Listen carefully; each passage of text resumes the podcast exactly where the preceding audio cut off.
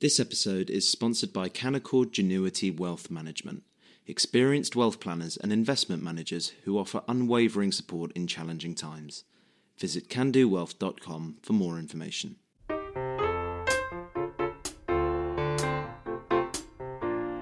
Hello and welcome to Coffee House Shots, the Spectator's daily politics podcast. I'm Isabel Hardman and this is the Sunday Roundup. The news of the day is Rishi Sunak's dismissal of the embattled Conservative Party chairman Nadhim Zahawi. An investigation by the Prime Minister's ethics advisor, Sir Laurie Magnus, found he had breached the ministerial code in relation to his tax affairs. Laura Kuenssberg asked the Levelling Up Secretary Michael Gove about his leader's judgment. Well, uh, there are always people who will fall short, whether it's in politics or in other parts of, of uh, public life or in uh, professional life or in any area. So, uh, because someone commits a, a, lapse or a sin, that shouldn't be automatically taken as, a, as an opportunity to, to damn an entire organisation or a way of working. But and I think the critical thing for the perception it gives of your party, and indeed of this prime minister, because the, he's not the only minister there have been problems with. You know, there's an investigation into Dominic Raab, very serious minister, over bullying claims. Um, Rishi Sunak already had to get rid of Gavin Williamson for sending pretty unpleasant texts to mm. one of his colleagues. This isn't the only problem, and your leader came to power promising the country something different, saying well, to people, oh, I'm going to draw a line over all these things mm. swirling around over sleeves and the kind of disregard for the rules that many people felt the former administration did far too often. Well, again, it's a serious charge and it's one that I take profoundly seriously. So the first thing is Rishi's whole way of operating, the Prime Minister's whole way of operating, is driven by a sense of duty um, and uh, a sense of, uh, you know, profound uh, uh, moral seriousness. That means that when an allegation is put uh, against someone, he doesn't immediately think, right, okay, I'm in political difficulty. Um, uh, let me deal with this in a, you know, uh, a, a, a, in the fashion that the cynic might imagine was right. I will do right by the individual accused, but I also do right by the process overall. And I think that is an admirable mm-hmm. approach to take. Your second point is does this particularly harm the Conservative Party? I think any governing party, when there are uh, allegations about its members or allegations about politicians overall, um, you know, bears a, a, a, particular burden. I would say, and I'm not trying to, uh, you know, in any way uh, shift blame or responsibility for faults that exist within our own party. Mm-hmm. But I think it is also the case if you look at, um, at politics overall, if you look at uh, uh, other areas, there are always examples of individuals whose conduct falls there short. Are, but there are several examples in a very new administration. You know, Rishi Sunak's about to hit his 100 day milestone, and there have been several of these kinds of things popping up. I mean, either is it, is it careless? Is it bad judgment? Surely it does reflect on him.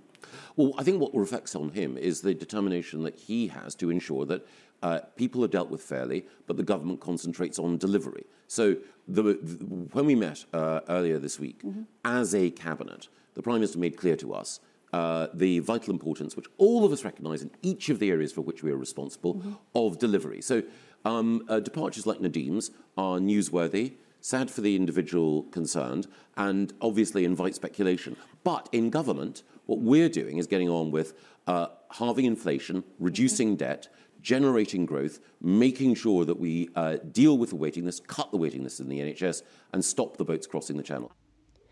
Sophy Ridge interviewed Gove shortly before the big news broke. She asked him what the government was doing to promote safety in new housing development more than five years after the Grenfell Tower disaster. We all remember the absolute tragedy of the Grenfell fire.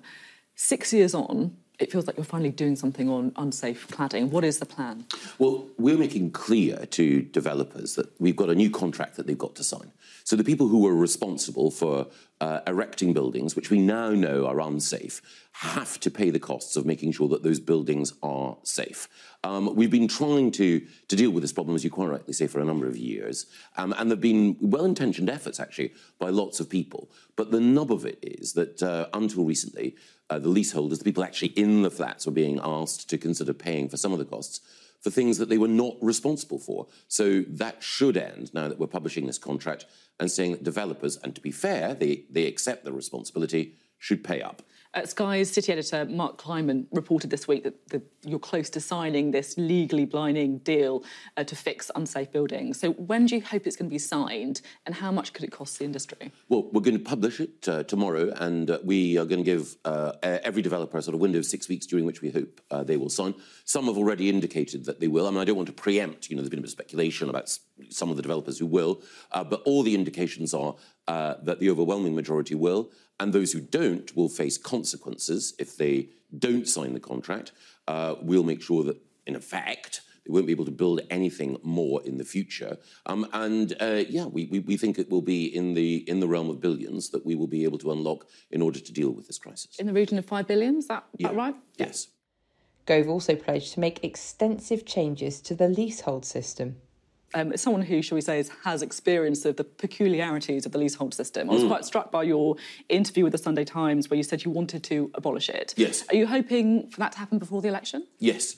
Uh, we want to introduce legislation in the, the, the final parliamentary session, so you know, later this calendar year, um, in order to change the leasehold system. It's not easy in legal terms because you know when you've got a tangle of property laws going back hundreds of years, unstitching all of that is difficult. But the fundamental thing is that leasehold is just a it's an unfair form of property ownership. Uh, you know, in crude terms, if you buy a flat, that should be yours.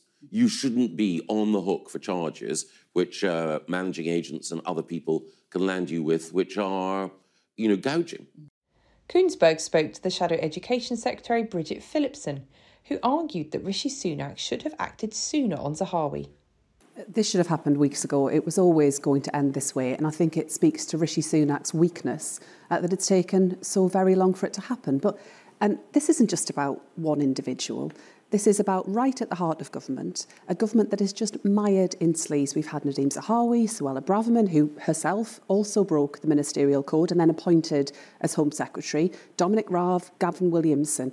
I think this speaks to a government that just is focused on the Conservative Party, not on the interests of the public. And this is going to continue to happen. This, this really isn't going away. And I think there are still serious questions that the Prime Minister needs to ask about all this. Nadhim Zahawi has spent weeks seeking to dodge questions and to threaten those who asked him questions about his tax affairs. Except Bridget Phillipson, actually, wasn't it quite right and proper in the sense of having the facts? Checking out what really happened, wasn't it right and proper that Rishi Sunak asked his ethics advisor to investigate? That investigation took its course. It happened relatively quickly. The investigation came back early this morning, and now he's out. I mean, would you suggest that ministers should just be chucked out at the first sign of something going wrong? This is very serious, and Nadhim Zahawi has spent a very long time dodging this. And I do just think it speaks to Rishi Sunak's character and his judgment and his weakness. He's not prepared to do, to do what's right for the country because he's focused on what's best for the but Conservative Party. He sacked him. He had no choice but to sack him. He should have sacked him weeks ago. It was always going to end this way. But what, what happens yet again? Mm. We have focus and discussion about all of these terrible things right at the heart of the Conservative Party when the British people know that we face big challenges. It will take a Labour government to get our country back on a better path. I think we've got a brilliant future ahead of us, but if we've got a country that's you know, where it's all about the interests of the Conservative Party, we're not going to see the change that the people of this country need. Kuenssberg asked the head of the National Education Union, Mary Bousted, about next Wednesday's teachers' strike. Is there anything that you think can stop the strikes going ahead? No, I'm afraid not. Um, the government has just failed to engage with um, with unions representing teachers. Um, We've had no negotiations. No negotiations? Because Michael Gove said Gillian, Gillian Keegan, the Education Secretary, is attentive, and she's warm, she's looking for solutions, she's trying to be helpful. Well, I'm very glad she's warm, but she's not come to the table with any more money for teachers this year. The, the department has, the government's delayed its evidence to the pay review body, which would say what was affordable for next year. It should have been published on Friday. It's not been published.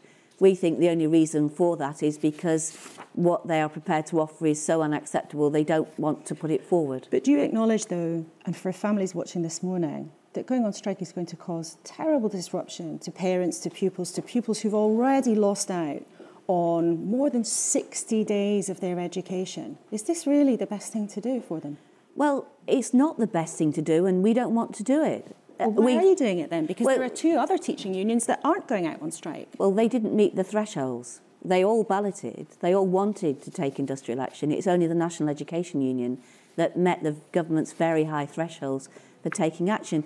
And no teacher leaves their classroom and their pupils easily or wanting to do it. They are doing this because they are desperate, because they have seen their pay decline virtually more than any other profession over the last 10 years. And just to give you one example, I'll be quick, but we are seeing a workforce crisis in our schools. And so, yes, this strike is awful because, um, you know, it's awful for parents and for pupils because they'll miss a day schooling. But what's happening every day in schools is awful uh, because we do not have enough teachers.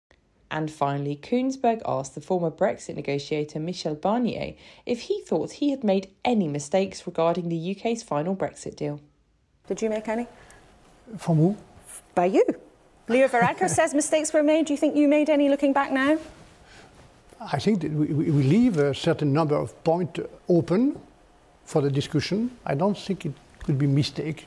Uh, we can, we can speak about mistake. I think I, I, work all along this process with a, with a huge flexibility. I, I, work with a greater respect. If you look at my book, mm-hmm. you tell the inside story, your secret yeah, Brexit yes, diary. I think it, it is interesting to, to read, for, to, to understand the complexity of the Brexit huge complexity, the, the, complexity of the negotiation. I, I, always work with respect for the British people, for the Irish people, also for, mm-hmm. for uh, the, the, government and uh, for all the actors. And uh, this respect was the, the, key, the key point for the negotiation. And it sounds like you're saying, but let's just be really clear, you think there will be a deal soon to tie up the Northern Ireland Protocol after all of these many years of angst? I hope so. I hope so. I think that this is a, there is a way because for the first time, once again, since three years, I see a common willingness to, uh, to, to, to, to, to take responsibility on both sides. That's all for this week. I'm Isabel Hardman, and this podcast was produced by Matthew Taylor. Don't forget to subscribe to the Coffee House Shots podcast on the iTunes Store. And if you enjoyed this podcast, do subscribe to our daily Evening Blend email. It's a free roundup of all the political news each day, along with analysis and a diary on what to expect next. Just go to spectator.co.uk forward slash blend. Thanks for listening and do join us again next week.